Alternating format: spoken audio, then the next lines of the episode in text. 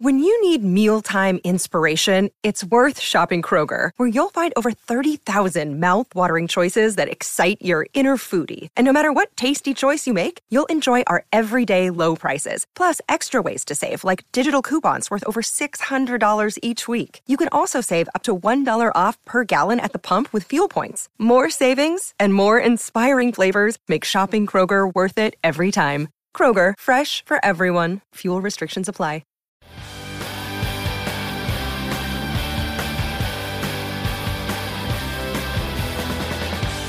Everybody. Welcome to Who Cares About the Rock Hall, a podcast about the Rock and Roll Hall of Fame. I'm your host, Joe Quazala, and I know entirely too much about the Rock and Roll Hall of Fame. An expert, dare I say it? I don't know. I've been quoted in some publications, so maybe we're at that point. With me, as always, my co-host, the skeptic, the voice of the people. She's excited that it's ballot season. Kristen Studard. Hey, Kristen. Wow, telling me what I'm excited about, Joe. I am excited that it's ballot season. You're not wrong, but So I I, don't wrong. appreciate the implication. Doesn't mean it's right. Um, well, let's uh let's let's bring in our guest. Excited to have him with us. Uh, you might know him from Fluxblog. He's a music writer, and he's here with us today. Matthew Perpetua. Hey, Matthew. Hey, thanks for having me. Thank you so much for joining us. Off the top, I think I gotta to get into this. I gotta ask you when it comes to the Rock and Roll Hall of Fame, a very weird institution for people, even music writers. Uh, what is your reference level for this thing coming in? Pretty solid. I mean, I worked at Rolling Stone for a few years, and like Rolling Stone is obviously very invested in the Rock Hall in literal and figurative ways. Um, Mhm. Oh yeah, yeah, very very much so. yeah, and so between that and because I think like in the few years I was there, I did a lot of news, so I covered a lot of news relating to the Rock Hall. Though, put a gun to my head, I couldn't tell you who were nominated in those years or went through. Mhm. Um, anyway, but I also, you know, is kind of connected to lots of other music writer people, so it, it always comes up every year. So you know, I'm, I wouldn't say like I'm, it's something I'm an expert in, but I know probably more than most would about you know how it works, the machinations behind it, and who's in and who's not in, and probably the reasons why. Ooh. Yeah, that's a degree of connection that uh, will serve you. Not Yeah. like you have you're going to need to compete or anything. So you have a you have a good reference level. Do you have any opinions? I think a lot of people will take it probably more seriously than it should, which is not to say that it shouldn't be taken seriously at all. Um, I kind of approach these things kind of similar to the Grammys or, you know, all those kind of things, but with the added layer that the Rock and Roll Hall of Fame is a tourist destination. So I think that some of the interests in who you want to be in it is in some ways geared towards what would yeah, a tourist really hype who's, Who's visiting going to go there to like Cleveland for this? Yeah, that's part exactly. of the equation. And like, like who would, who, like, what would be like a really good exhibit? Because Radiohead gotten a couple years ago. I remember, like, people, were like, yeah, that'd be a great exhibit. Yeah, there's a lot to- be- to and showcase People will be and- very excited to go there and see Radiohead because that's a band a lot of people have like way more than a uh, casual attachment to. hmm You know, there's a lot of variables, but the yeah, exhibit aspect, the induction ceremony aspect as well. You know, what will make a good program for HBO. The other thing about the Rock and Roll Hall of Fame is I think there's always the tension of people taking the name very literally or not. Mm, right. Mm. And I think like there's a lot of push towards it just being a generalized music hall of fame, like a popular music hall of fame. And I think that's good. But I feel like if you're going to call it the Rock and Roll Hall of Fame, you still have to kind of rep for that for, for a certain chunk of it. So if you're trying to sketch out like a rock canon, there's still lots of things they should have, but they don't yet. So yeah, I think that's the key thing there. Now, to get to know you, since you've never been on the show before, why don't we play? Matthew is a Rock Hall voter, and I am going to share the ballot with you. Okay, so yeah, I was actually looking at this before, like who is up this year, and it's Mhm. such a weird mix of things because there's nothing that I would look. No, I won't say nothing, but I would say the vast majority of this I would not object to it getting in. Mm-hmm. It's a really uncontroversial ballot from top to bottom. There's not many people that are gag worthy, if you will. Yeah, I mean, sense. the one thing is like I, I wouldn't say Eminem is undeserving, but I'd say it's too soon for Eminem. Way too soon. There's a lot of even if we're just trying to fill in rappers, there's a lot of rappers who should probably get in before him. Um, but yeah. off the top of my head is like Outkast should probably get in before Eminem does. Mm-hmm. Or be nominated. Yeah, they've been eligible. Clan should be in before Eminem. Yeah. So Eminem, yeah. God, he's famous. So so a good exhibit. Line a good yeah, exhibit. Yeah. Yeah. Mm-hmm. And in Cleveland, come on. I think the one thing I look at here where I'm like, okay, that should be in no questions asked is Dolly Parton. Dolly Parton is an icon, beloved, just in all sorts of ways, important and uh, culturally interesting. Dolly Parton should be in, no question. So interesting too that you started off though this whole thing being like, all right, if you're going to be, you know, the Rock and Roll Hall of Fame, you got to really rep for rock and roll in and of itself or whatever. Yeah, but she, I feel like Dolly Parton, at least she's transcendent. Part, like yeah, like but she's also does like country rock. It's like it's not that big of a leap. I mean, they have the Eagles in, right? And this is kind of proving our theory that everybody is going to vote for Dolly. Yep. Yeah, we believe she'll be. Yeah, I mean, it's like she, she's like the the one clear icon here, like the icon of icons. Yeah, she's the headline. There's nobody bigger on the ballot. I would put Rage in because I don't think they do well enough with metal. It's a, a rap metal band, kind of interesting and important in lots of ways. Non-white singer and lead guitarist. That goes a long way, given how much of the bands in there will be mostly white, if not mm-hmm. all white. Mm-hmm. Also, the, we'll get into this as we move along. I feel like they're very bad with the 90s. So Rage also yeah the 90s box. It's a slow trickle. You get maybe one 90s rock act a year. I mean, and typically it's the one that isn't Rage.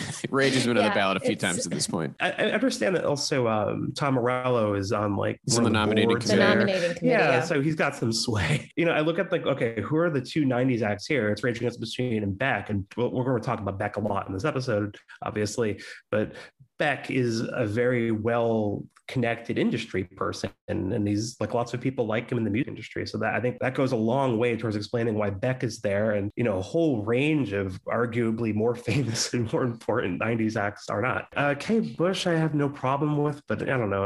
I feel like it would make a lot of people happy but also make a lot of people confused.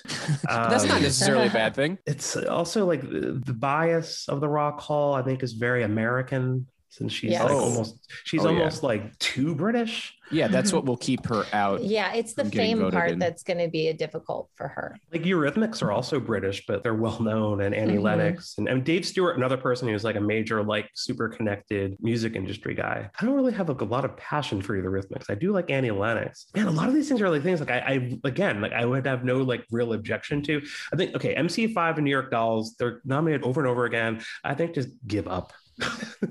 just give up on yeah, them. Or, or let the hall put them in in a side category just on their own, which is what they are going to do. We're predicting that that's what will happen with MC5 this year. Yeah, just kind of like here's like our proto punk category, and you know, MC5, I think really is is the one song. It's kick out the jams, and the rest is kind of there as well. But it's really kick out the jams, so it's like really getting in on one song, which seems weird. Right. There's a deep influence, but the catalog isn't long. Is the are the Kingsmen in? No, they're not. So okay, the Kingsmen should be in there before MC5 because you're gonna do like what's the more important one song? Louie Louie is the more important one song. But isn't Louie Louie in the singles category or am it I is, but we don't okay. talk about the singles category. But we don't talk about the singles category because it was one year for all intents and purposes, yes. Yeah. Yeah. But you know, I guess the argument with MC5 is that it's a little bit deeper than than the Kingsmen who, you know, and they're they're a more serious band than the Kingsmen who Yeah. You know, but I, yeah, again, so it's, it's really the, the, thing of like it's really like the one really cool important song. I don't know. I'm an MC5 skeptic here. Yeah, I think as are many. I mean, they haven't they haven't gotten in after this is their sixth time on the ballot, you know. So At what point do they just go like, okay, forget it. You had enough shots. You're you're not getting put up again. Well, we saw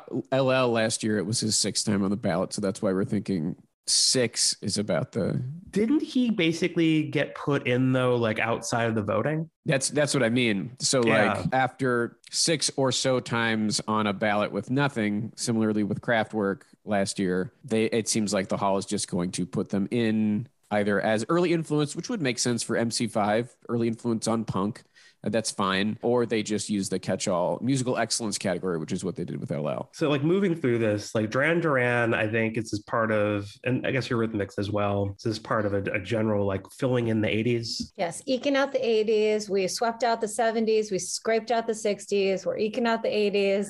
So and yeah, I- someday the 90s will get their turn. there's just like a lot of like super major 90s ones where it's like, okay, you're clearly waiting for like the next decade or later in this decade to kind of get to those. Wait, so who's on your ballot so far? The two I would definitely vote for Dolly and Rage. God, the rest of it's, it's so hard because like Beck is my favorite artist here, but I think it's way too early for Beck. And Beck is a weird to cut the line ahead of a lot of other people, including artists who are like directly connected to him. Like I would certainly prefer Sonic Youth to be in before Beck. But the argument might be you put in Beck to make room for more, you know, weird artists to sneak onto the ballot, you know? Well, the, the, the thing that what what does Beck represent here? Beck is the first indie aesthetic Skinny artist white to guy. get the, to but, but- but it's like but it's more like but it's more like he represents he's the first thing that I can think of that's been nominated for this that represents an entire lane of indie rock. Yeah, of indie rock's mainstreaming almost of the thing that would lead to the resurgence of garage in the early 2000s or whatever. Right. But if Beck's there, like naturally you'd want to get Sonic Youth and you'd want to get Pavement. Pavement's absolutely destined to be like this MC5 New York Dolls thing, but like in the Mhm. future. Like like Pavement's up again, like eh.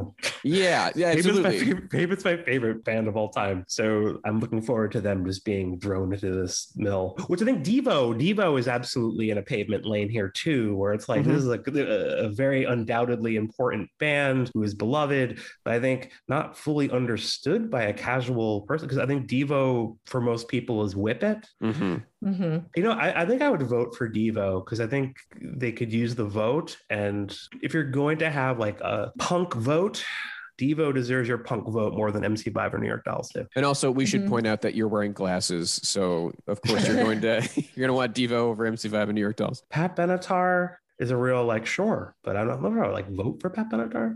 Judas Priest, I don't really care for, but like again, like they're pretty bad with metal. Uh, Fela Kuti is a weird fit for the Rock Hall, like a really great artist and performer, but feels a little forced, honestly. It feels like the Rock Hall's trying something with Fela Kuti. It feels like Yeah. they're trying to be like, huh? See? Right? 'cause do they have anyone else who would be like under like the problematic term of like uh, world music? I mean, if you want to consider Bob Marley that, which I would say the No, appeal I'm in America yeah. would probably negate that. You know, you know who I, I think I might vote for here is kind of a this, this letter in is Carly Simon I like that. because Carly Simon is someone who I think has become sort of underrated through time and I Mhm. think fits in alongside some other people who are already in. So it's kind of like, why isn't Carly Simon there? You know? Yeah, what took so long? So, yeah, so I think Carly Simon is actually a pretty solid vote. And I think I would also vote for a tribe called Quest because it's definitely the better rap option here. And I think Tribe is really good. You know, they fit naturally alongside the Beastie Boys and Public Enemy, which are already in. Good for the exhibit.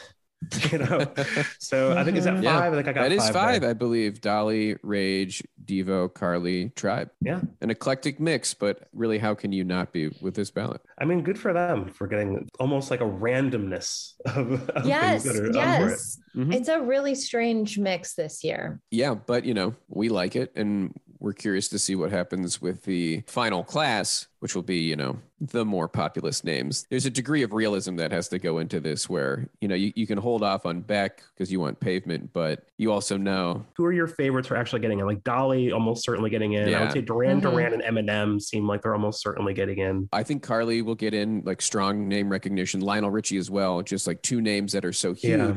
Those tend to be the names. yeah, I mean that they're just get kind of old veterans, and if this is supposed Yeah. to be just like the, you know, here's all the people that you like from the past. Like, why shouldn't they be there? Mhm. Yeah. All shaking hands and hugging. I feel like it's a race for if there's going to be a sixth slot. Is it going to be Pat Benatar? Is it going to be? I sure hope so. Dionne Warwick also, you know, has legendary status Yeah. and has renewed interest in the past few years. you Dionne know. Warwick seems like probably the most random though, because the things that she would be most famous for seem like a very odd fit for the hall. Like this kind of stuff where it's like we're you know, a more adult contemporary side of things, which we maybe don't associate with Yeah. rock and roll, Yeah. but she's definitely a huge force in the Yeah. era. I would say like when you look at like Dionne Warwick, Carly Simon, Lionel Richie, like those are all things where it's like I don't think anyone would be upset for them to get through. They're definitely like, but they got their legend cards a long, long time ago. Yeah, and you know, a number of those people I think are enshrined in other places, like the Songwriters Hall of Fame or or whatever. I mean, Dolly has just about every Yeah. accolade you could get, especially in, in the country music world. See, I think that if you put Dolly up and you don't put her through, then people are furious. Oh, there's just no way. There's absolutely not a chance on earth that she doesn't get in this year. There's just, Yeah. Yeah. I mean, I've and I love Dolly Parton, so I'm like very excited that she's on the bill. But I'm also like not that excited because it's like such an obvious slam Foregone dunk that I'm like, yeah. yeah, there we go. Did you see Dolly the last time she was doing that big round of touring? I guess maybe a I couple years saw ago, a few years ago. her in like 2017 in LA. I may have I may have saw it was 2018, but yeah, I saw her at the Hollywood Bowl. In yeah, Los I saw her at the bowl. I was I was proud Yeah. of the same thing. Yeah, she was. yeah, that, and that was so great. But it's also like that was oh, because you can verify like that's got to be one of the most like multi generational audiences I've been in. yeah, she's the most like unifying figure in America. Yeah, Make her time is right for Dolly Let's to go do in. it. I, that's my new thing is literally just make her president, like install her. I don't no care. election. Yeah. No election, install her and it needs see, to be a bloody coup. who has That's the n- nerve to complain. I don't there will not be, it will be a velvet revolution.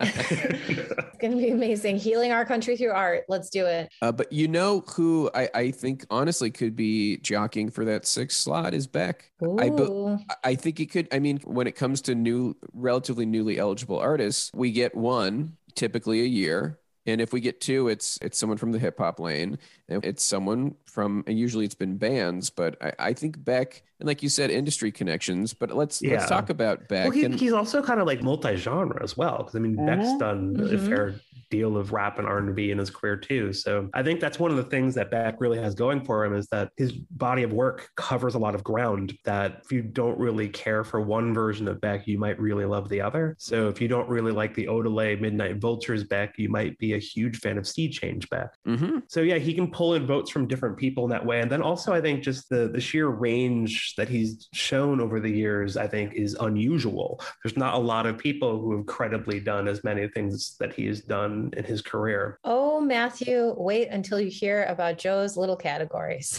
He is he has a whole rubric that he would like to discuss back through. Let's do it. a It's lens. true. Uh, but the way he likes to begin is, and I'll go ahead and just cue you up. Thank the you, way he likes to begin. Thank you. I just didn't want. I was like, I was like, Joe's like the categories, man. We'll get to them. Um, uh, the way that he likes to begin is, do you remember the first time that you heard Beck, or do you remember where or when or how you first heard Beck's music? And do you remember kind of what song or what the instance Oh, was? oh yeah, this this one's easy for anyone who'd be even remotely close to my age. It would absolutely just be hearing "Loser" on MTV Mhm. because that was such an MTV song. I mean, it was played on the radio too, huge Yeah. hit. But like, that's an MTV song. That was like a song that's like in, like in the way that MTV worked in its prime, where things would just be plucked down from the heavens and then like ubiquitous within two days, just Yeah. because they had just had that degree of power. when you first heard Beck, were you into it? I don't think I was like super bonkers for Beck right away. I didn't, you know, I, I didn't buy Mellow Gold. I, I think I kind of got into him more with Odelay like a, a year or two later. But yeah, so I don't think I was like as heavy into Beck from the start. If I'm trying to like kind of time travel to, uh, I guess I'm probably like 14, Mhm. something like that. I think I was probably into it, but probably was like, oh, this is just a, a, an MTV song in the way that a lot of things were. Yeah, and I think that's how a lot of people felt. The very fact that I bought so many things but did not buy Mellow Gold, I did not actually own a physical copy of Mellow Gold for many years. I never had a bad feeling about Beck. I think I just kind of thought it was kind of like a one hit wonder, which I think was a lot of people's assumption. I think that was what seemed to be the trajectory in a way. It seemed like a one off, almost like a novelty song. I think mm-hmm. when it came mm-hmm. out, feeling very spoken word, using it, it he was, hadn't gotten yeah, as sampley yet, you know, like I think Odelay was, and we will obviously, when we get to those categories, we will talk about how important that album was. I think with regard to like mainstreaming sampling, especially in rock music or like alternative rock yeah. music, which is something that you just weren't seeing happening at that time. It's like, yeah, he burst onto the scene and everyone was like, oh, this like skinny blonde guy, you know, just kind of talking nonsense. It's like he's probably going to just be,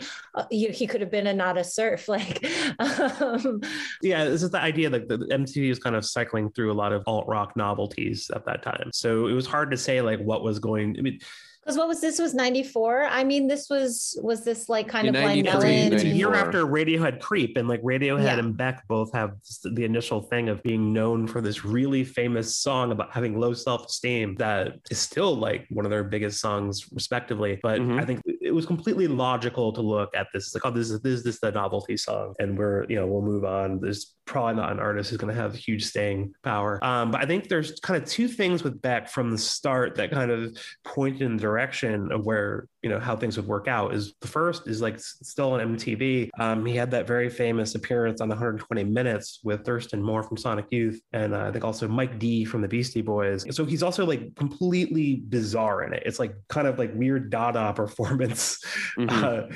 that they're just doing on you know it's, it's you know it's, a, it's one o'clock in the morning on a Sunday, but it's still like TV, so it's still seen by lots and lots of people. But you can find that on YouTube. It's incredible footage. You know, so he's kind of presenting himself as this absolute weirdo figure, which is makes you very beloved in that period of time for sure but it's also like this kind of pretty serious cosign from the Sonic Youth and the Beastie Boys, who mm-hmm. would be kind of like the, the grand arbiters of a certain kind of cool through, especially in that moment in time. And then I think from there, he was also releasing a lot of like uh, indie stuff before Odelay came out. So he's kind of, you know, getting more of that kind of credibility on his side and just kind of uh, creating a body of work. So it's harder to dismiss. And you can be like, oh, you know, I don't really like Loser. I really like Cyanide Breath Mint. Definitely, this is the wrong place to be. There's blood on the futon. yeah, I mean, that was, you know, by design from his perspective, you know, when Loser was such a big hit, the labels came calling.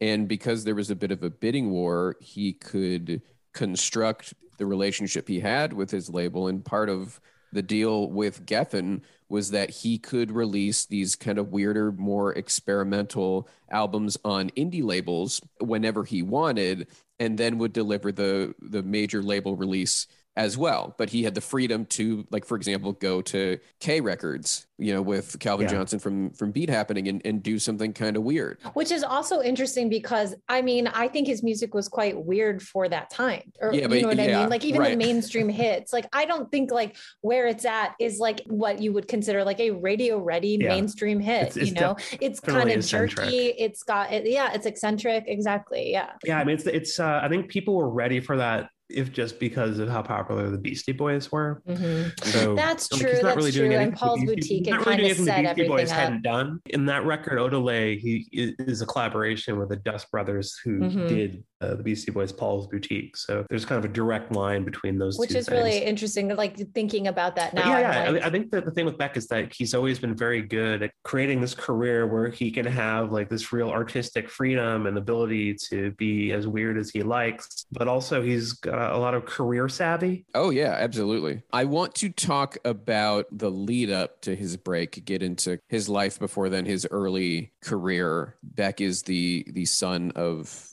artist parents. You know, his mom was part of the Warhol scene, Bibbe Hansen, and his father, he did and continues to do string arrangements for Beck and for a lot of artists. His yeah. his discography is is quite deep. He's also a Fluxus artist. I believe his grandfather on his oh, mother's his grandfather. Side, right, right, right. Got it. Yeah, was but like yeah, he, he, he's from like, he's a family of like bohemian artists, and he was also kind of born into Scientology, a very particular kind of LA guy. Mm-hmm. I think I think Los Angeles is a very big part of his whole deal. Yeah, and including the you know Latin parts of LA. You know, mm-hmm. he, he grew up around that, and you see that in so much of his work, whether it's an album title like Guero or it's Soy Soy un Perdedor. perdedor. Yeah. Yeah, like Yeah. It, it's all o- it's all over there. That influence has has stuck with him. Yeah, the Scientology thing is is strange when you try to get your finger on it because he has contradicted himself. There have been interviews where he said, you know, I I am a Scientologist, and then when he wasn't, he, there was a weird interview where he was like, I was never a Scientologist, even though we yeah I, I think like on one hand his relationship is probably similar to you know the way like i'm technically catholic you know but i'm Mhm. not really i'm not practicing catholic It's a thing you Culturally kinda have to learn. Catholic, if you will. but yeah i think it's i think there's some of that to it but i think there's you actually will if you really go really look at it there's like little bits of scientology ideas that will pop up in his music once in a blue moon Mhm. but not on the song blue moon um in the more recent past and this is like the the last record he released Hyperspace. that's basically a record about him and his family falling apart, getting divorced from his wife of many years. who's also like a Scientologist. Yeah, Ribisi, that kind of famous. Oh, Giovanni Ribisi's sister? Oh. Yeah, Re- Yeah, yeah. Giovanni's So if you read sister. between the lines Twin of what sister. happened, it seems like he basically became increasingly uncomfortable with Scientology and his backing away from Scientology was not good for his family in the way that, you know, Yeah. it's, it's very complicated and he's very private. So like Mhm. all, anything, you know, talk about this stuff, it's kind of like piecing together things that kind of come through, you know, either in interviews, but mostly in things that are kind of like just in the world. But I think like his relationship with Scientology is probably, to put it very mildly, very complex. Yeah, well, you mentioned his, you know, kind of industry savvy. Like, if someone like that who knows how to maneuver himself and operate within the press and the media knows that he can't be upfront about that kind of thing. So, if he is, when he has a father who's a big time Scientologist and marries into like one of the more famous Scientology families, but knowing that being that open about it is going to affect your career. And then also when you leave, knowing that if you badmouth Scientology, then they will attack you. It Yeah. puts him in a place where Yeah. he has to like do a little dance to make sure he can preserve himself. Yeah, they're like notoriously not someone you want to be on the other on the wrong side of. Yeah, right. That's you know, if, Yeah. how do you how do you get? I I mean, like he has been criticized from more outspoken former Scientologists, like you know Leah Remini, who called him a pussy because he was essentially afraid to say anything, trying to preserve himself, and that you know maybe he- the things he could have said could have gone a long way given you know his status, but he chose not to. Uh, Yeah, I mean, do it's a pretty cowardly uh, choice that he's made, but he also, it's like one that I think many of us understand. Like, Yeah, it's a it's self difficult. preservation. Yeah. And and it's also probably hard to say like how much he just wants to be involved. I think there's lots of things in life where like, I just, just leave me out of it. I just, Yeah. you know, even if any connection you have to it, you just would like for it to not be, you know, especially because it's like, how religious is he? It's very hard to say.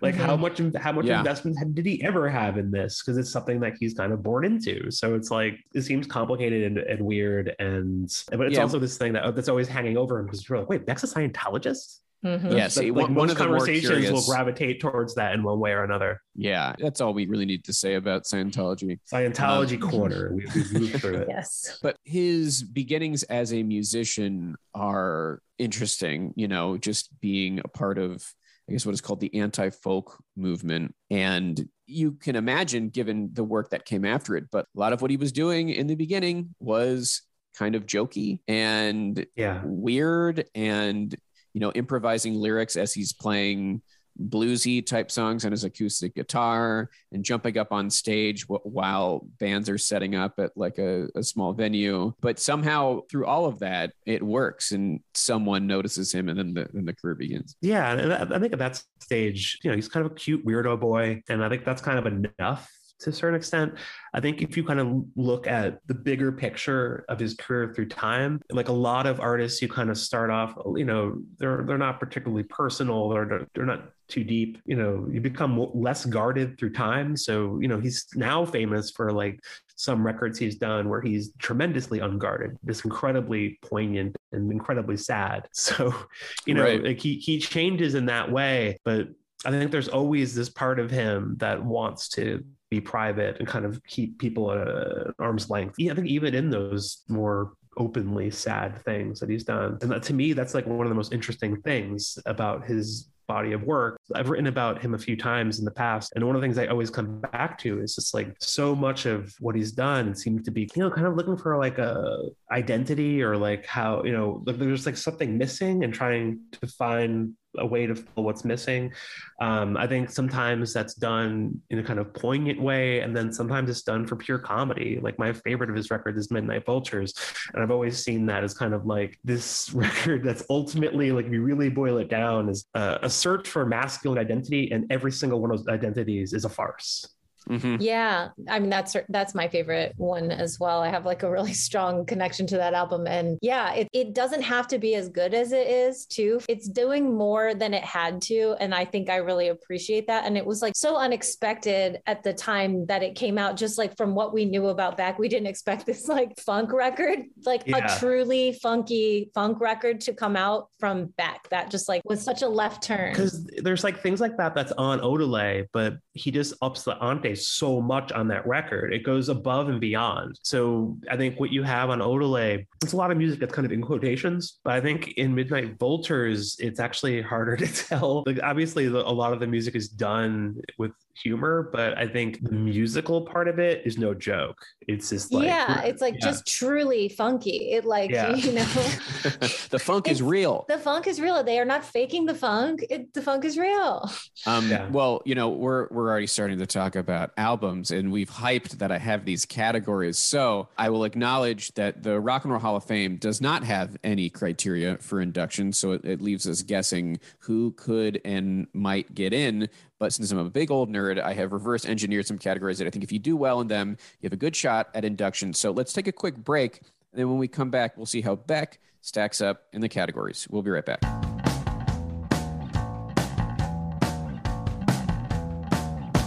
Welcome back to the show, everybody. We hope you had a nice little break. We hope over your break you rolled and whatever that means. You rolled along. They're all rolling on Molly now. Rolling on Molly is acceptable. Mm-hmm. Uh, whatever it is you did. You might notice something different about us in the second half of the show. Uh, I will certainly be sweating and chewing on gum. Uh, mm-hmm. Yeah, see if you can see if you can detect it. I just had to. I just had to crack open some water. Ooh, damn. Ooh. Interpret that as you will. Uh, Beck became eligible for the Rock and Roll Hall of Fame in 2019. Uh, his first released recordings were in 1993. Golden Feelings, which is technically his first album, although it was a very limited run, it was 93, as was you know the initial release of Loser. So Beck has been eligible. This would be his fourth year of eligibility, making the ballot for the first time this year. And his connections to the Rock Hall, he performed "Satellite of Love" for Lou Reed's induction in 2015. Satellite of Love.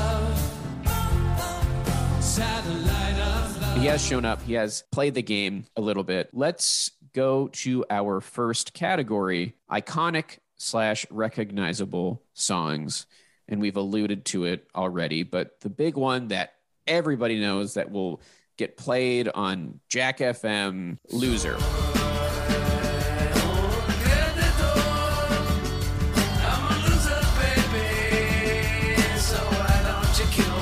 You know that's, a Beck that's song. The, that's the biggest one for sure.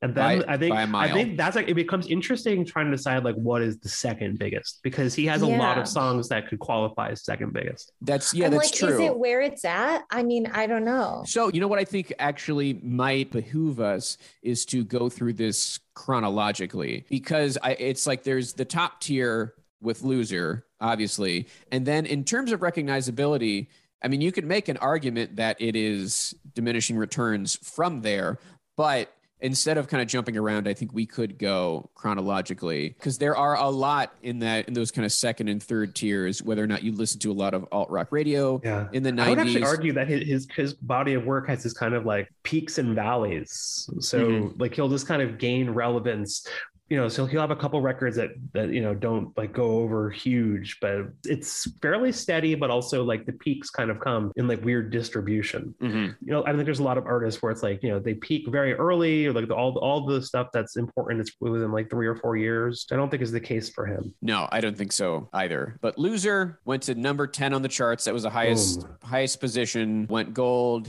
has been on the Rolling Stone list of the of the greatest songs. The, the other thing about Loser is you know, that it truly was a surprise to everyone, including Beck. It's a, it's a very zeitgeisty song because it's kind Yeah. of like that was like the era of like Slacker, and that was kind of like the Slacker song. Mhm. Mhm. Yes, it's a Gen X anthem. exactly to and his he dismay. was like very yeah and he was very much like yeah he he looked like the totem for Yeah, gen x at that time you know that like Yeah. he was the avatar for slacker Yeah. just kind of in that music video you know the way he was dressed his haircut things like that Yeah, the whole aesthetic. the a, whole a- a real quirked up white boy. yep first of many ruining my life but that was something he wanted to break out of and it's quite a task to be able to do that because it's a kind of a death sentence if your first big single is kind of a novelty record how do you then subvert everyone's expectations? But with Odelay, he he really did come around. And like you said i think where it's at is yeah that's potentially a candidate for number two.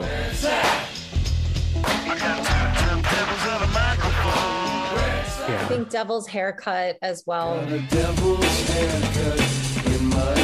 you think about like what is the song for him, it's Loser. What is the album for him? It's Odelay. Odelay, Yes. like that's the classic. Like he, I think he has other records that people would, would consider like pretty big or classic, but that's the one. That's well and i also think if you know beck that's what you think he sounds like yeah, Mhm. wh- which is I think accurate because that record is like varied enough that it covers a lot of the bases for him. yeah definitely Devil's Haircut, I, I want to point out, you know, the riff in the beginning and throughout is a derivation of Rock Hall inductee Van Morrison when he was with them. Is a song called I Can Only Give You Everything.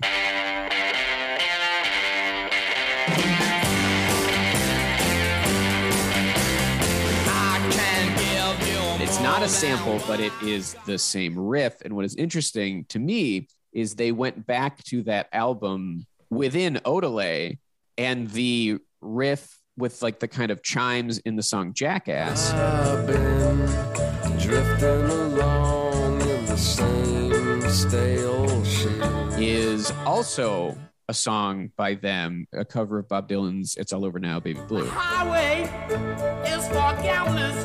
Better use your sense. For two really huge hooks from the same album to be coming from one other album and not like a you know this is not this is just an album from the band them it's like not necessarily a, a classic album or one that people think about Classic crate digging. for sure i just I always thought that was interesting that they had two prominent samples slash riffs from them again the, Yeah, the and, and that devil's them. haircut riff is, I think, is probably one of the more like musically recognizable things in his Mhm. career too. It's like one of the things where it, it would be up there as far as like a, if you're just kind of like to do a musical signification of him or like do a drop or something. That'd be like, Uh-huh. Well, and that's like the needle drop in a trailer, you know, Yeah, like you can put that in, it evokes immediately when it starts. Yeah. and then the new pollution that was another one that just got played a lot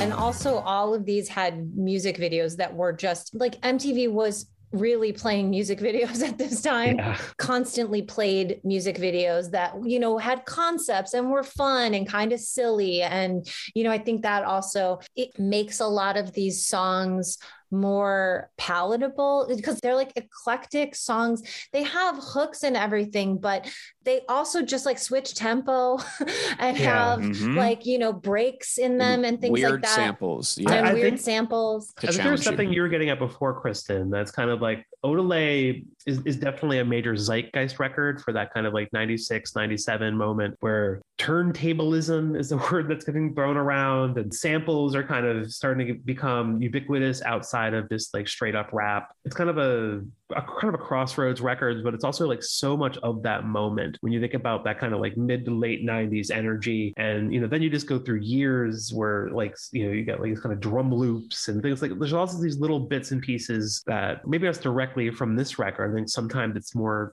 directly aligned with like trip hop or something like that. But it's just kind of a change in production vibe. And I feel Mhm. like this is a record that really stood for like a whole category of music. There's definitely a lot of like far less famous things that fit comfortably around it, like Cornelius, that's a few years later. Stereolab is not too many Mhm. degrees away from this. And obviously, like, you know, it's not too far off from pavement either. So Beck was sort of like the friendly face, an easy entry point into this whole other realm of things that was happening in that moment. he made interesting music for the mainstream. Yes, you know, exactly. it's like He's somebody easily who- yeah, he's digestible. Somebody who might not think that they would be that into something so quote unquote quirky or whatever could Yeah. still get into a Beck album. And I mean, you know, you saying that Odelay and Paul's Boutique were both produced by the Dust Brothers, like it makes so much sense. I didn't realize that, and uh, that- I'm like a big fan of both of those albums, and it really makes sense. But it's almost like we weren't ready for Paul's Boutique, but the radio was very ready, and MTV was Yeah. very ready for Oh, you, Odelay. you know what else the Dust Brothers did like a year, maybe same year actually, is.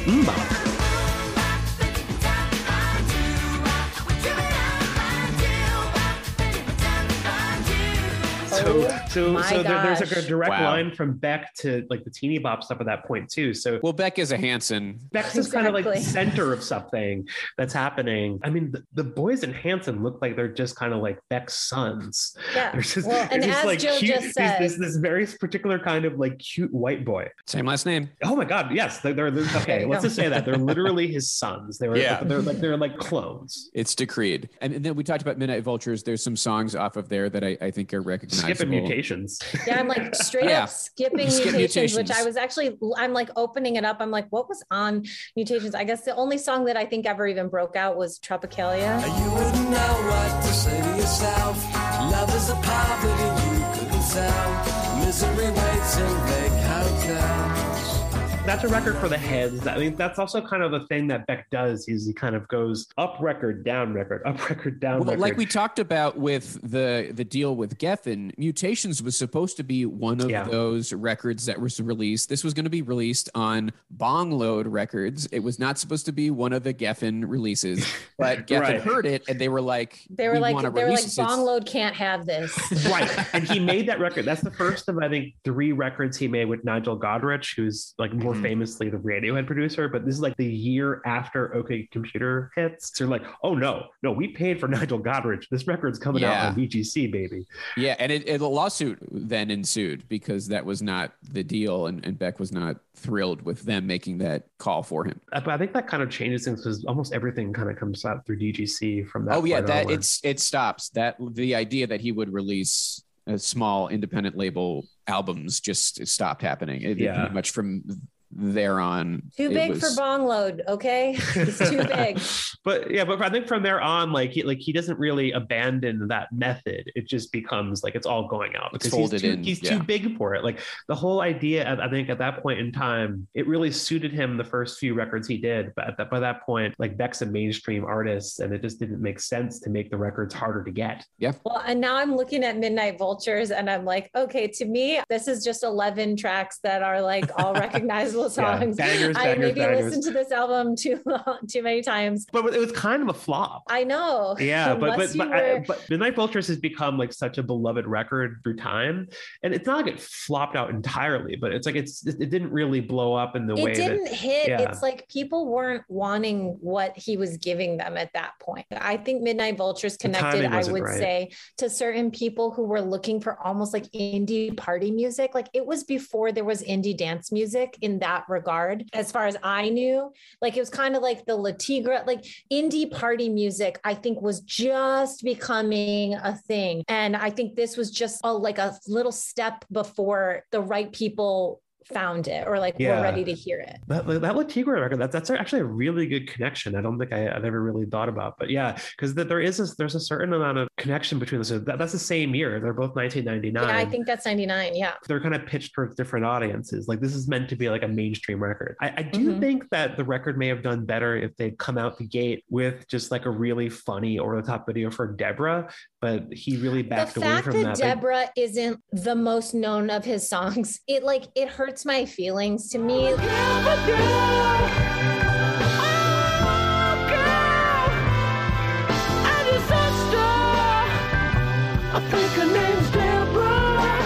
Deborah is my number one favorite I Beck love song. Deborah. Deborah's one of my favorite karaoke songs. I've done it as a drag performance before too, which is oh, very funny.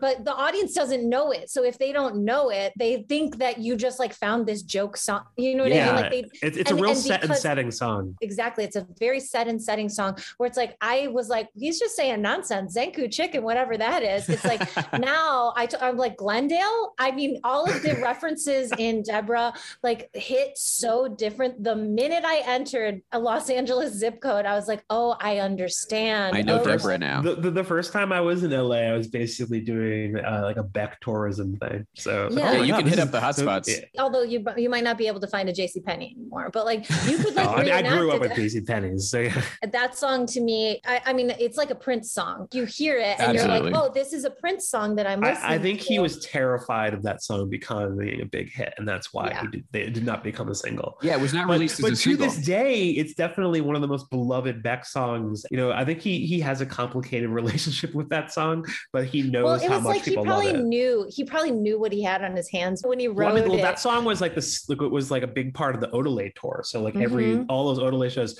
Like I mean, there's a lot of amazing footage of him doing Deborah in that era. Any footage from like that era, like the Odelay uh, Midnight Vultures era, he is such an incredible showman. Like he has become less of a showman over the years. I think largely because he had an injury that just made it much harder for him to dance. So I will say I was supposed to see him live in what year? It must have been 2003. It was supposed to be a two day festival and then it kept getting condensed. It got condensed to one day. It was supposed to be two days of camping and it was one day at um, Giant Stadium in oh New Jersey. god, that's a legendary Yeah, failure. and it was- that's oh my it- it god, was so you were insane. there. I was there and it was the headliners were Beastie Boys, Beck, and Radiohead. And it was basically like the Beastie Boys were absolutely, uh, they're one of my favorite bands and they were terrible. They like couldn't keep it together. They kept having to stop songs and like start over. It was like really bad. So they finished. And again, I'm like, okay, well, we still got Beck and Radiohead to come out. They took like 25 minutes, 30,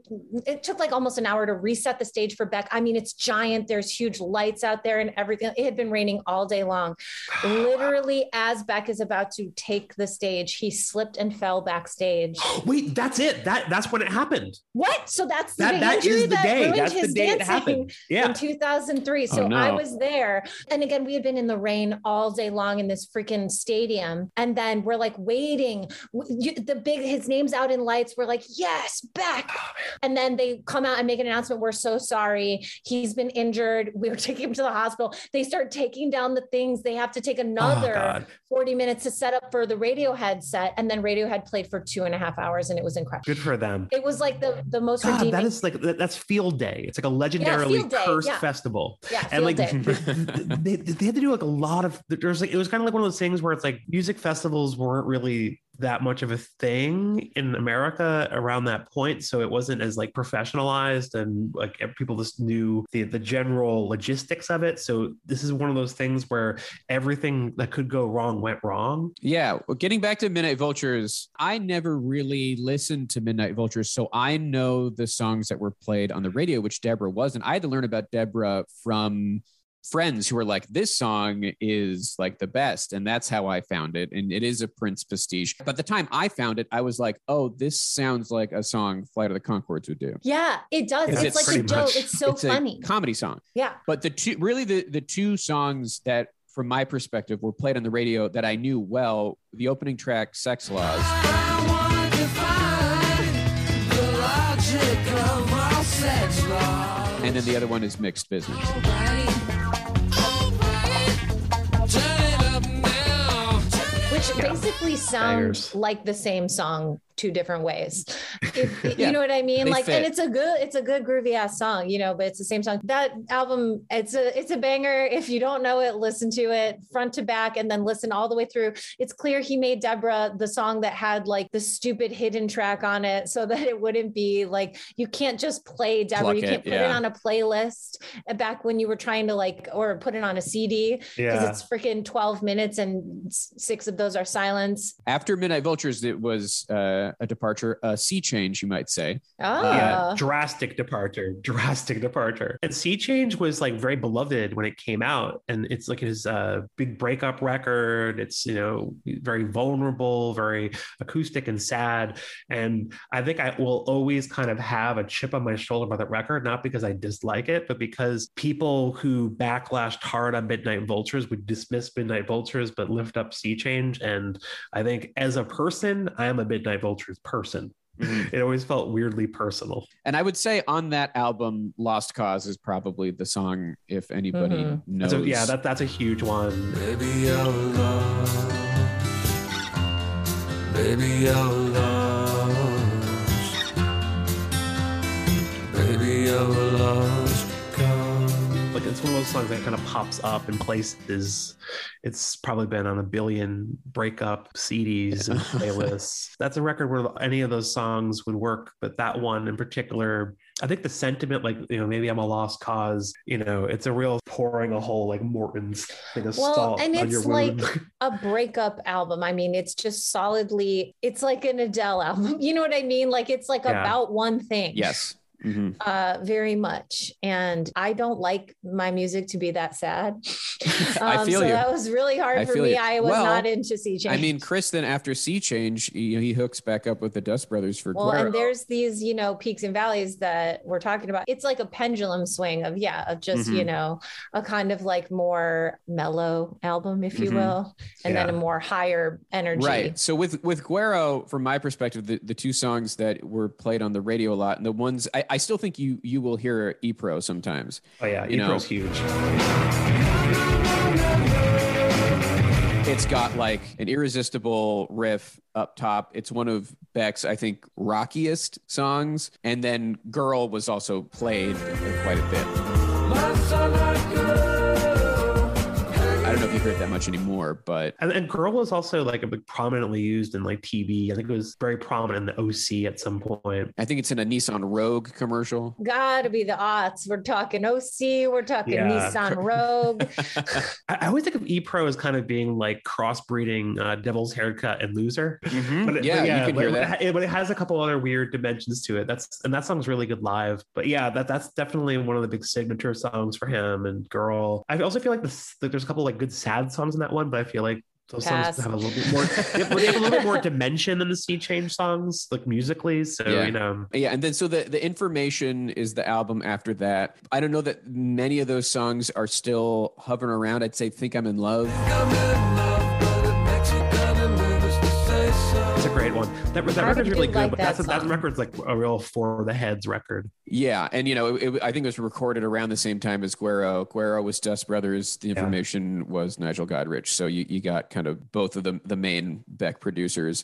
Um, and then you know he kind of goes away. I mean, I don't think there's really anything on Modern Guilt that anybody would know, and so you don't get information in 2006. Morning Phase isn't until 2014, and you know, and that's the surprise best album at the Grammys winner. That is Sea Changes Part Two. I think that kind of speaks to what we were saying before. Like he's a person that the record industry likes. Mm-hmm. Like he's a very respected person. And I think what happened with Beck and Morning Phase, because that's the first record he released in several years. He was just kind of doing lots of projects and he did lots, lots of like, you know, just I'm going to cover a whole album with a whole bunch of other musicians, little projects like that. That was the first album he had done. He like produced other people's records. Uh, he produced one of Stephen Malkmus's records. I think he also does uh, Thurston Moore. So it's like these three floppy haired icons of the Mhm. 90s. Mhm. Um, You also get Songreader in that. yeah, time, song reader, like which yeah, is these kind of, like, interesting. uh, yeah, Uh, it's all it's like music. a sheet music instead of an album. The idea being that artists could then interpret it however they they wanted. Yeah. which is a good idea. I don't think it ever really bore too much interesting fruit. But what, what I was getting at is I think what happened to him is the same thing that happened to uh, Steely Dan uh, when they reunited did and made a record, they basically were, were cashing in a lot of uh, like, oh, well, they're great. They've always been great. And there's like a lot of music industry people, a lot of, you know, with the Steely Dan, you get a whole like block of session musicians and jazz people Mhm. and R&B guys. I think Beck basically had that situation where it's like these are basically lifetime achievement awards. And I promise you that Beyonce will eventually get that and it'll be for a record that people are like, oh, that's not really a great Beyonce record. Almost certainly that's what's going to happen. A lot of these awards are like that, where it's like Scorsese got his uh, Oscar. Departed. a movie. Mhm. Yeah, which is like, Yeah. okay. Yeah, that is You know, how I'm it sure, works. I'm sure Paul Thomas Anderson's going to get it for some late period thing that's going to be like his like eighth best movie. I would say that's a, a point in the Rock Hall's favor is that even if the accolades come late, it's still a Lifetime Achievement Award. It doesn't have to be attached to whatever they released recently. And you don't need a recent release to acknowledge the artist because you can, you know, if you missed them, you can still catch up with them and, and give them the accolades. I would say if there's a song on Morning Phase that people know, it would be Blue Moon.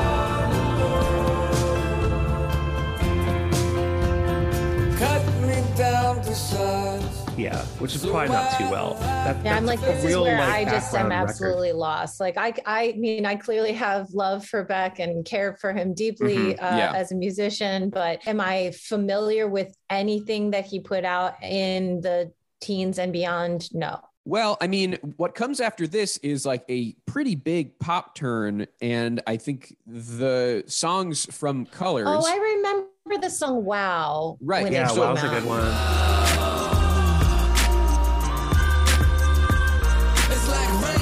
Up All Night is a huge hit. Stay up all night with you. Just wanna stay up all night with you. and Dreams is, I think, a song Dreams. maybe that you hear the most out, out of all of those.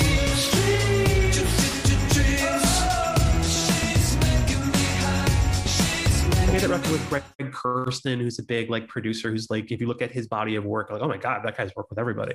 I, you know, I think like he wanted to make a big pop albums, and it worked. Yeah. And like the, you know, I think he kind of hit at exactly the right point where a lot of these songs could be big hits. He was releasing these singles. It was a little bit of like, when's this album going to come out? Because Dreams was 2015 and Wow was 2016. And then the album eventually came out in 2017. I feel like Colors is like the best of this whole lane of music through that era.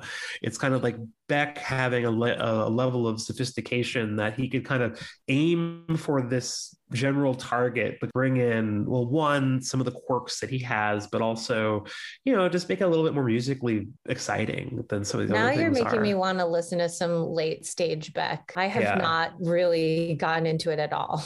Yeah, he continues to experiment. if you like the up tempo Beck, it's like definitely in that zone. Whereas like morning phase is definitely sea change too. They're just stopped being a way for like Beck to get to me. I guess KCRW could have brought him to me, but like, uh, you know, Absolutely KCRW music. Yeah.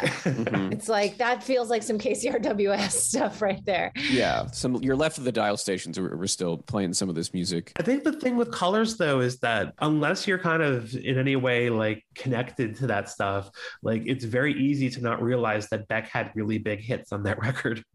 so it's like I think there's a whole portion of his audience who would be like really into that stuff, but wouldn't might not, might not even really be super familiar with stuff before that. So, I mean, I think that kind of closes out the songs category, and we've done a pretty good job of folding in the next category, classic albums. We've more or less gone through the the discography. Like we said, there's the album After Colors, which is Hyperspace, which is essentially a Pharrell collaboration. Yeah, and I, I think that's another that's an important thing because like Pharrell, I think is another. He's a huge, huge Beck guy. He's Mhm. like, have you ever heard him talk about like he's like a humongous Beck fan? He like holds Beck in this incredibly high regard, which makes a lot of sense given Pharrell's taste and everything. But I Mhm. think Pharrell is kind of a microcosm for like probably a lot of people who aren't maybe even like people you'd consider to be like rock or indie people. 'Cause I think Beck kind of reaches a lot of weird pockets of people. And I think that's probably one of the arguments here for the Rock Hall, not just in terms of the music industry, but I think Beck's an artist who uh, has a wider range of appeal than other people who would be almost like directly analogous to him. And, you know, if we want to think about the Rolling Stones set and what they think of Beck, I will pose the question to you guys. When we're talking about classic albums, do you you think any of the albums that Beck released made it on Rolling Stone's 500 greatest albums list? Odelay did, right? I think Odelay has got to be on there for sure. I'd be like so shocked if it wasn't. But Mhm. I also could see them trying to be like even more esoteric and being like, you know what? It's actually mellow gold if you really think about it. Um, you know, or like doing some shit like that, or being like, oh, well, you know, which one won the Grammy? You know, like, but I would think Odelay at least. Mhm. It's funny you mentioned Grammy. Odelay was nominated for a Best Album Grammy, as was Midnight Vultures. And I'm not talking about like rock album, like Best Yeah. album, Album of the of the album of the year. year, which is you know. So he has always been. Right. Steely Beloved. Dan was one of the things that beat Beck for that era. Oh, wow. But yeah, a- a- anything beyond Odelay. Odelay seems like the obvious pick. Do you think there was ever potentially another one? Maybe Sea Change. I mean, I want to believe it's Midnight Vultures. Midnight Vultures. I want to believe this was a time when culture was way more monolithic and less niche. And it was very possible for the things that were on MTV and on the radio to mean something to everyone, not just to the people who Mhm. cared or whatever. So I don't know. I mean, yeah, I definitely think Odelay, and I'm going to give a, I hope so, to Midnight Vultures. All right. So obviously Odelay has made every iteration of the list. Mhm. Where do you think it fell on the list? I think it's in the 400s or something. I don't know, 210. So it's on the it's on the original list, 03 at 305. And then for the 2020 Redux, it fell to 424. Mm. So I voted in that one. Oh, I, the, la- the last two big ones they did, I voted in those. And I absolutely voted for Odelay. When I vote in those things, but especially the Rolling Stone one, because I, I have a sense of who the voting body is, Mhm. my whole strategy is I am voting for Gen X. yeah, you have because, to. because they're the people who are going to get screwed by the monolithic voting blocks of the boomers and, and the millennials. They're the sandwich generation. I think there's only like a handful of non Gen X stuff that I voted for in those things. And I'm, I'm also like voting for ones I think other people will vote for. So hence, Mhm. I like Midnight Vultures better, but I'm voting for Odelay. Yeah. Right. Yeah. Strategic. So Sea Change has also been on the list. It was on the original list at 440, but is not on the on the 2020 Redux. yeah, I think that one's fallen out of favor a lot. Yeah. And Midnight Vultures is kind of like ascended. We love to see it. And maybe on the next We're on the next Kristen. version. We're, we're the voice of the future. We Let's always make do. this happen. But yeah, the, I mean, the, the album output, there's a lot there that people really love. And, you know, we just talked about the Rolling Stone list, so we can use that to transition to the next category critical acclaim. I think Beck is one of the most like critically adored artists potentially of all time. Uh, Yeah, you know, because because even records that are, aren't really like the big ones for him. Like he doesn't have any record that's kind of like slammed. He doesn't have No. any record that anyone's turned on him. There's just some records that people like more than others. Yeah. So yeah, yeah, I think I think you're right. I think the consistency of positive uh, vibes from critics has been pretty much consistent for you know the entirety of his career. And you know, he was Spin's Artist of the Year in 1996. He won Best Solo Artist at the NME Awards in 97, 98, and 2000. That's the cooler arm of the critic community. You know, we've been doing this recently, and I think we we got to do it every time. We got to check in with what Robert Christgau has to say. You know, self-described dean of rock critics. He, you know, he he's given a lot of high grades to Beck. And I, I pulled this quote proving how cool you are by making an album that sounds like shit is easy. Proving how cool you are by making an album that comes this close to sounding like shit is damn hard unless you're damn talented. And that was a review of Mellow Gold of all That albums, yeah, sense, which, yeah. wow. which he that- gave yeah. which he gave an A. I had no memory whether he liked him or not, but I guess it makes sense that he would, especially for the 90s. He, I think he always wished that more of the indie rock people had a bit more, I guess, frankly, it's a black influence, which Beck did. So Yeah. Beck was basically the, the, the student he wanted. I, I don't think there's much else to say. Just like critical love runs deep when it comes to Beck. But let's go to the other side of the equation and talk about commercial success. One of the few artists that does well in both. It, it's not like a seesaw here. You know, if we look at his albums, you know, Mellow Gold went platinum, Odelay went two times platinum, Mutations, which was for the heads, as we said, but it went Mhm. gold. And Midnight Vultures went gold, and Sea Change went gold, and Guero went gold, and Inf- Information went gold. It's like not like mega hits, but a solid following. I feel like if you can sell gold every time, then that's probably one of the best case scenarios for a career in music. Just that, that kind of stability. Yeah, yeah, I know. We did Dolly Parton last week, and you know she's at 100 million records, which I don't believe Beck is uh, close to that. But you know he has sold he has sold well and getting that gold certification consistently, especially for someone like we've said who is weird, who is you know makes music that could be challenging to the mainstream. That is certainly a point in his favor. It it feels like music that would be pretty easy to play for kids. Um, uh, at least some of those records. Mhm. Like it seems like a like a like a record that like parents could play. Like you know, Gen X Sweetie, parents. this could play song for is kids. called Sexx Laws. Yeah, no, but it is very no, he's being sexy and sexual in enough of a winking kind of poppy way. Yeah. And yeah, you're, there's not going to be like any objectionable, especially for like a Gen X parent Yeah. to I think of like play in front Odelay, you could play for. Like Odelay is pretty un, unobjectionable record. Now, what's happening, honey, is he's going through a breakup. Okay, so these songs are a little sad. You know, it's like you know, it's like Mitski. It's like Mitski. Yeah. We love Mitski, right, sweetie? No, turn off the turntable. Yeah, children really do know how to flip records again. um, Yeah. Yeah, I mean, wild. Let's go to the next category, which is influence. There's some things to talk about here. I wanted to talk about like the very immediate influence, almost the Beck ripoffs, which I, I think is an interesting category. You know, that's not necessarily the shining examples of influence that you want, but you know, there, there's some songs that I think are worth pointing out, like the song "Better Days" by Citizen King. I've seen better days. I've been star on many plays. I've seen better days. oh wow! And then the bottom drops out. Yeah. A song. Wow, a major radio hit. Yeah, and that song to me really feels like they're trying to do some Beck stuff here, like doing when the bottom drops out, but doing it into like an old phone, you know, like Yeah. trying to get that lo-fi thing with record scratches and like the rapping style. It feels like a very similar thing. Yeah, I feel like there's this. He's like a lot of white rappers for sure are going for Beck's lane. I think like like like the Eels. Yes, I have of Eels kind down. of like a, like a post Yeah. Beck thing. Life is hard, and so am I. Like I, I don't know if the Eels necessarily has the career without Beck. When you first said like uh, like Beck ripoffs, the, the thing that first came to mind was a very actually very obscure thing. It's one of those things that was kind of like direct to dollar bin, but it was on DGC, the same label. This group called Saint Johnny, and they have a song called Scuba Diving.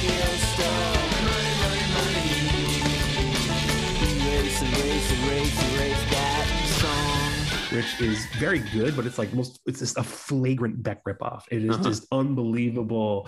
You could play it for someone, they would just think that it was Beck. We we had talked, Kristen, when because we recently, you know, the new class of eligibility is 1996 this year. So we were listening to some artists from that year, and you know, there's so many artists. They do the thing where the beginning of the song is the needle dropping on the record, which I Mhm. do think that comes from Beck. You know, that's how where it's at starts. Um, Yeah. and you know, there, there's a few examples of that. I think about the song "Your Woman" by White Town. Oh my God. It's kind of like Brit pop and Beck at the same Yeah. time. Uh-huh. And something I never thought about, but now that I hear it, it makes sense. It's not so much an influence as it is a parody. Is that the song "Pepper" by Butthole Surfers was making fun of Loser? Marky got with Sharon, and Sharon got Sharia. On the topic of disease. Mikey had a facial scar, and Bobby was a racist. Love with dying. Yes, Yeah. Butthole Surfers was going to be the. absolutely. This is like probably the only possible way we could get a hit is by doing a fake Beck song. By making Mhm. fun of him, yeah, by making fun of him. Well, and like they did it and they got their Their biggest one hit. hit. it's very funny. For a band called Butthole Surfers, they went as far as they could go. And for a song where like like they or like they say the word rapist at least twice. It's Yeah. a, the What nineties time. were a wild time. What a time! And you know, some this isn't exactly influence, but it, it kind of shows the appreciation from the artists that came before him. But Johnny Cash liked Beck and covered a song called "Rowboat," which was you know an, an obscure album cut. Roll me to the shore. And Tom Petty and the Heartbreakers covered "Asshole." Anything to make you feel like an asshole. which again a relatively obscure album cut Yeah, those are from those like non-mellow gold indie records. Both of those. Mm-hmm. but in terms of like just beck's influence now not immediate novelty extending a little bit further what do we think That's hard to say. I think indie dance music in particular it, it owes something to that. I don't necessarily know meaning like the artistry or like a, a, a direct line, but I just think he opened the door for like the mainstreaming of dance music that wasn't cheesy, that felt like it might mean something a little bit more. and to that i think just maybe the blending of genres whether it's Mhm. dance and indie or it's you know hip hop and rock and country and folk or whatever it is his ability to do that and be successful with it i think had some ripple effects on you know what we have now which is almost like a post genre landscape of music Mhm. Yeah. My feeling is that Beck probably doesn't have a lot of direct musical influence on a lot of artists who are working right now, but I think that will probably change. I would predict that at some point, we've mentioned Steely Dan a few times, but Steely Dan, sort of out of nowhere, became a thing that lots of people were suddenly very passionately interested in, were like mm-hmm. well outside of the demographic that people would have expected. And I can see that kind of happening for Beck at some point. His whole discography is ripe for a lot of people to be like, oh my God, this guy's amazing. All of them, you know? yeah new think, generation like, that I didn't grow up with it Yeah, when he becomes a TikTok sound, Yeah, I, I think it's just kind of one of those things where like it just takes like a certain few influential people for people to kind of to get the ball rolling. Mhm. So I would predict that this will eventually happen for him. It seems pretty likely. I think like unlike Steely Dan, which is tremendously difficult to emulate, Beck is fairly easy to emulate in a lot of ways. So I, I could see that becoming a more direct influence. I think Kristen is right that like he he was very crucial towards getting people in the early aughts to be a little more cool with like, oh, we, we can dance. We're allowed to dance. We- well we and can also dance. like take you know grunge and like alternative music at the time took itself so seriously. And he never really and he did. never he came on the on the scene being like lol i'm like before we were even loling he was out here making us lol. I, I think he came on with a tongue-in-cheek and kind of made it okay to be a little silly in indie rock music which we didn't have that yet. We had like really people who were so fucking serious about Yeah. what their music meant man you know Silly- silly is so the right word. Like it's because Yeah. silly like is it because he's not goofy, he's silly. And Mm-hmm. I've heard this kind of come up a few different ways, but like it does seem like the cool version now is to be silly. So maybe Yeah. that is that, that's for different contexts where the word silly comes up and this kind of like, no, that's how you want to be. You don't want to be like snarky or you don't want to be like the kind of dialogue that would be in a Marvel movie. You don't want that. You want to be silly. Silly is a different energy. I think maybe we're entering a silly era and Beck like well like silly silly, silly is irreproachable. Like you cannot fight silly. You look like such an asshole if Mhm. something silly and you're fighting against silly. Like there's nothing you can do in the face of silly. The best approach to call almost anything is to just feel silly about it because what's like the opposite of that is like serious. So if someone tries to come at you with serious it's like everyone's like whoa man just yeah chill out. Let's I, I think there's there, there's also an art in silliness, like being wacky or goofy does not imply art at all. But No. silliness implies kind of like a like a nonsensical, knowing and also it's like thing. Yeah, yeah you've got to know in order to be silly you know Yeah. like you got to even know what you're being silly about it's not nonsense it's silly i don't know man i guess i just had a diatribe there what we go. What a theory what a what, what espousing theories the next category and you know we've talked about it we i think we've kind of covered it but artistry slash skill when you look at beck it's you know the things you think of artistic independence and constant experimentation infusing that with pop sensibilities too yeah. He's he's got range. He can cover a pretty good amount Yeah. of range. Like even just like little random things he does. Like he did a cover of "I Only Have Eyes for You" that is just gorgeous. You're like, okay, that's that's, that's something you can do as well.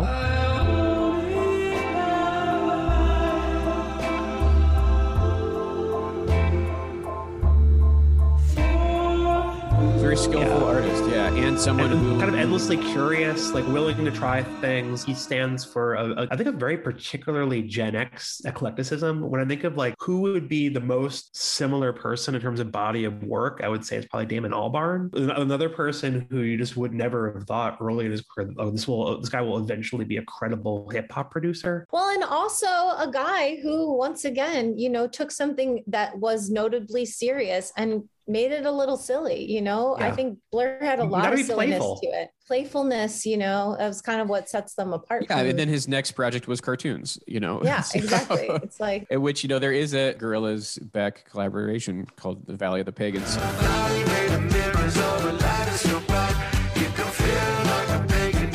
Also, also like there are like plenty of times where Beck or David Albarn is just like deadly serious on record, Fully. Mhm. or, or just like utterly heartbreaking on record. But like that's not what's interesting about them. Yeah, like, if you can, I if you can it's do that good. range, it's just not common to, to, to kind of do both of those things very well. All right, final category, maybe the most important one. Does my mom know who they are? And yes, absolutely. Beck's famous, and sometimes that's all it takes with a, with a rock hall. But yeah, Becky's ubiquitous. The catalog is is deep and long. At the very least, he has "Loser," which is enough for some people to know who he is. But you know, he's a mainstay at the Grammys, like one of the most mainstream network television. Uh, yeah, he's all over the place. It's Beck, and I, you know, I think I may have skipped longevity, but you know, Well, I think we covered that when we went through all Yeah, those went through all his, albums. we went through all his albums. But one thing I was thinking about is he came onto the scene in like 93 and Beck can still be a musical guest on Saturday Night Live. Like it wouldn't seem out of place. He's Yeah. done it seven times, I think, which I think shows that, okay, this has been a guy where he has been relevant the entire time. Well, and I think Matthew made a really good point earlier too, which is one of the most important or notable things about him is that the culture and the crowd has never turned on him. He's never had a flop. He's Mhm. just had a bunch of albums. Some of them did better than others, but like everyone's got baseline pretty good feelings about him. You know, whether you like him or not, you're like, oh, Beck, yeah, that guy. Like, you know, yeah, it's I, I, like, I don't think really anyone even feels like he ever fell off in any serious Mhm. way. Yeah. I He feel didn't like he, release, he's like, a a person who doesn't really album. inspire anger. No, Yeah. no, absolutely No. not. Even if you don't really like Beck, he's a person that people respect. Yep. Mhm. And I think, like, especially when you're talking about like a like, a, like Rock and Roll Hall of Fame, like respect is like at least half the game here. Absolutely. Yeah.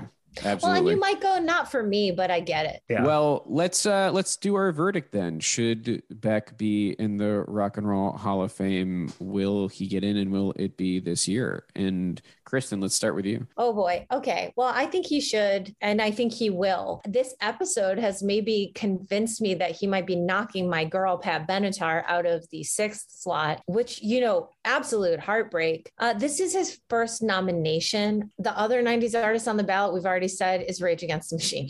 Now, as history stands, that means that Beck is getting. Um, like, if we were like to use history as an example, yes. if we yes. were to use history as an example, that means things are looking good for Beck Hansen. So yeah, I don't know. I mean, I definitely think he's going to get in in the next like five years. I think he'll probably get in in the next three. I think he's on- if he's on the ballot again, then he's getting in the next time he's on the ballot, whether it be next year or the year after. Um, but I think he's got a shot. Sure, I think it could be this year. Matthew, what do you think? I could see it being a dark horse thing. I wouldn't Mhm. bet on it, but it wouldn't be like tremendously surprising for I think a lot of the reasons we kind of went through, especially the fact that he's very loved by the industry. Yeah. I think yeah, I think he should eventually get in. I think in a perfect world, I think there's a lot of like his immediate peers I would put in ahead of him.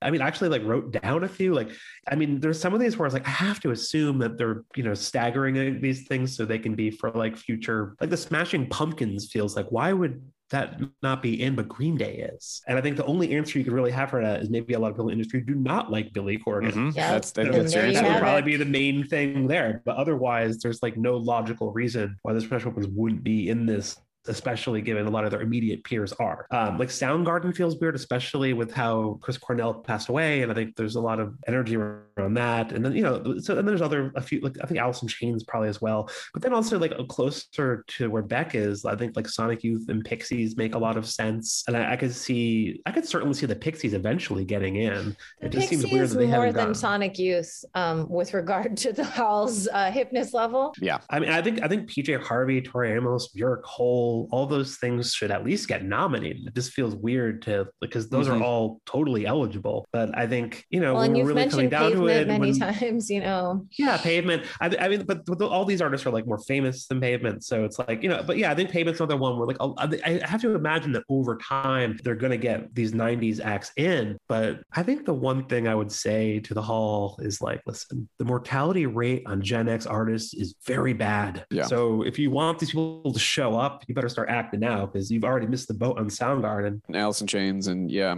I don't know if you want Courtney Love to show up, maybe work on that now. It's it's that versus the you know the the many people who are in their 70s on the ballot right now that you know for reasons Yeah. of just their of their age. Yeah. But the boomers get the serum. They get the serum and they generally stay alive a very long time. It's true. For my verdict, it's like I think Beck does very well in all of my categories. And I just think he is the type of artist that is very appealing to the hall in that he's an experimenter. His music is challenging, but he does it without compromise and manages to be successful while doing it. Yeah, you really tell a good story with Beck. But I don't know that it's going to be this year just because I think it's competitive. I think it is jockeying for that sixth slot. I definitely think it could happen, kind of echoing what has been said already. I think it's going to be easy for someone who is voting to look at this ballot and to say that Beck can wait. Now, should they have Yeah. also said that for the Foo To Fighters the last Foo year? Fighters, maybe. Yeah, you know, and they could have said that too, you know, whether it's Foo Fighters or Green Day or whoever that got in relatively quickly. But I I guess you they don't really look at Beck as a ratings guy, whereas like Eminem, that's a ratings guy. Yeah. Uh, you know, Foo Fighters, that's a ratings band. Yeah. but critically beloved. I mean, I think Rage Against the Machine is probably a better argument. People will tune in for that. That's a bigger band. I would love that. I mean, personally, Yeah. I actually would like Rage to get in over Beck this year, just because they've been on the ballot so many times and I like them. And I think it would be really exciting and fun to see them. And I like Beck more than Rage, but I would actually like Rage to get in. Rage is always sitting just out, in my opinion, and the way I, I kind of evaluated, they're always sitting just outside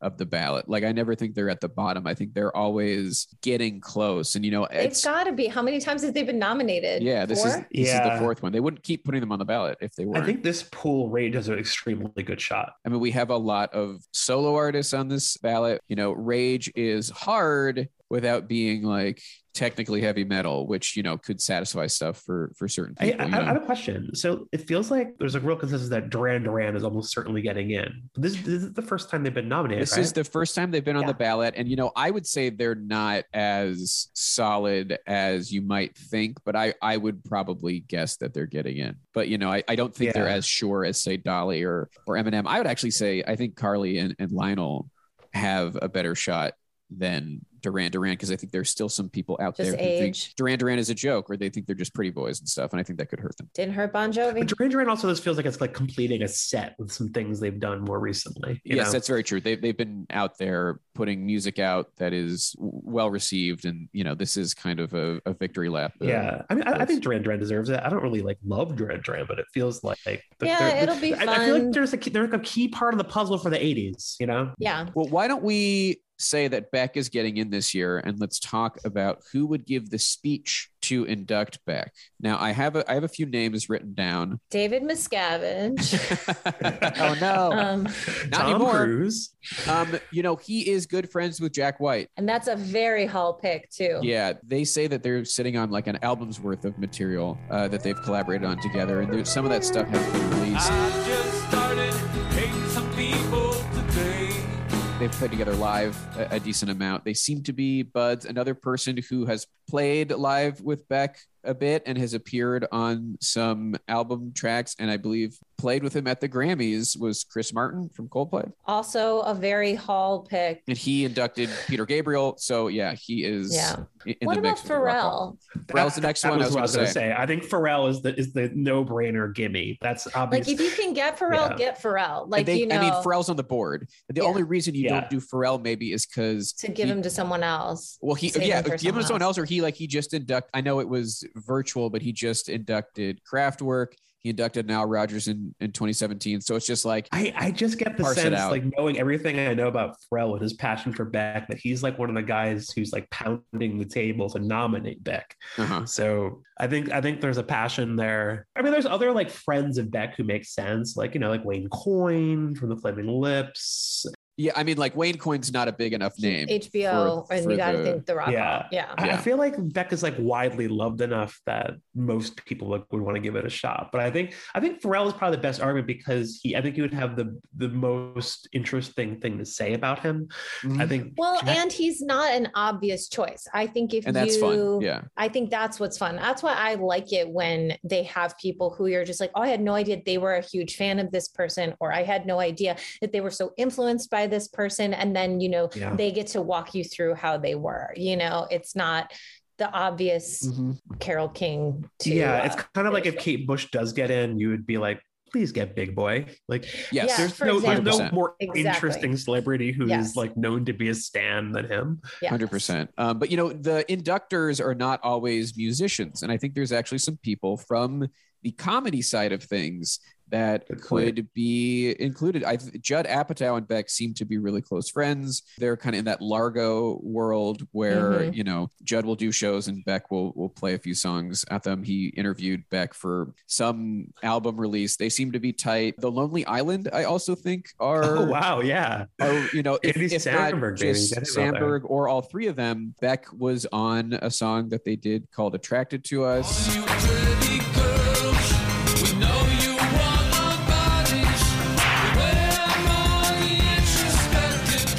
Also both did a song called "Super Cool" with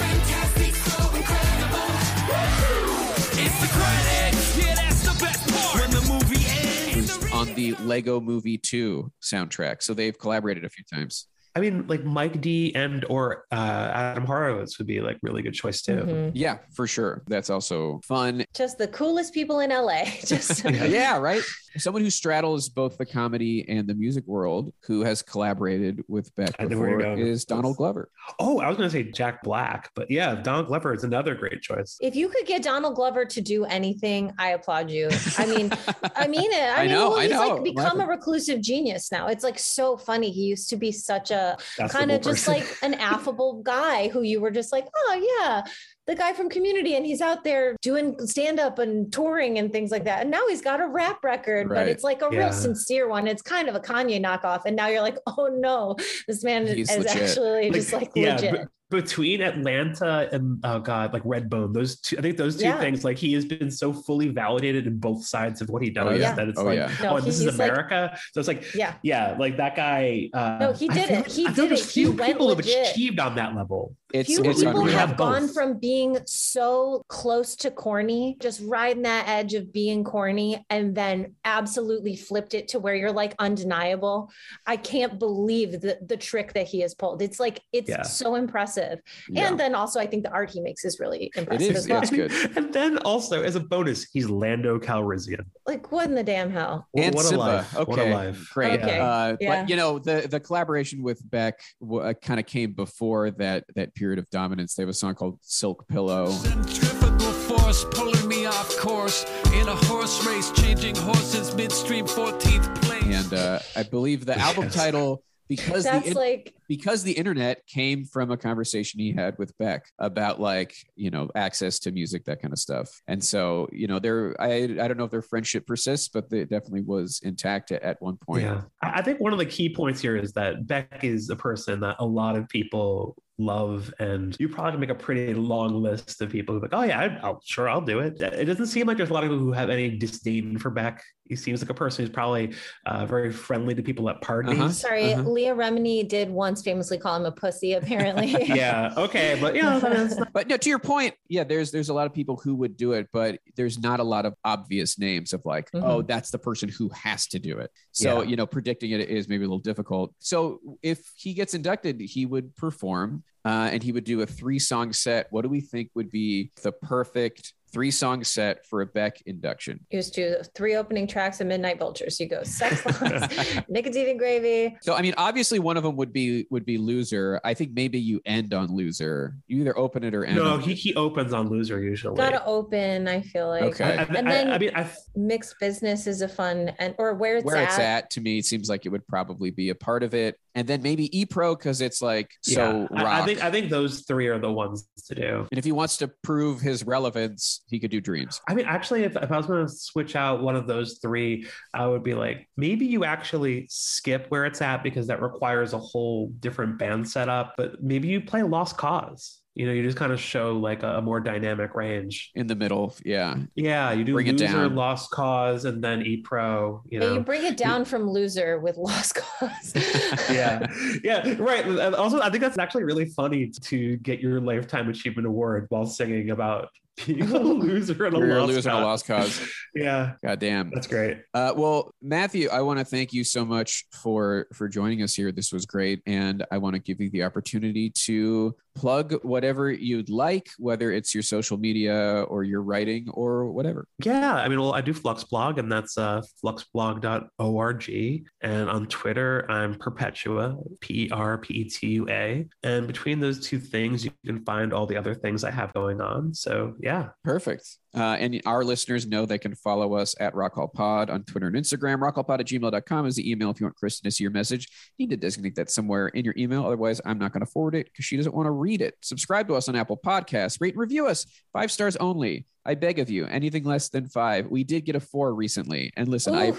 I appreciate Hard your please. I appreciate your honesty, but that's just four is not going to help us. It actually it hurts us. But I hope the person who gave that review enjoyed this episode. I think you can edit a review. I don't know. Thank you to Yeah. Mike Lloyd for the logo. Thank you to Yusu Kim for the music, and thank you to Pantheon Podcast for hosting us. I'm Joe Quazala, I'm Kristen Studard and who cares? about the Rock Hall.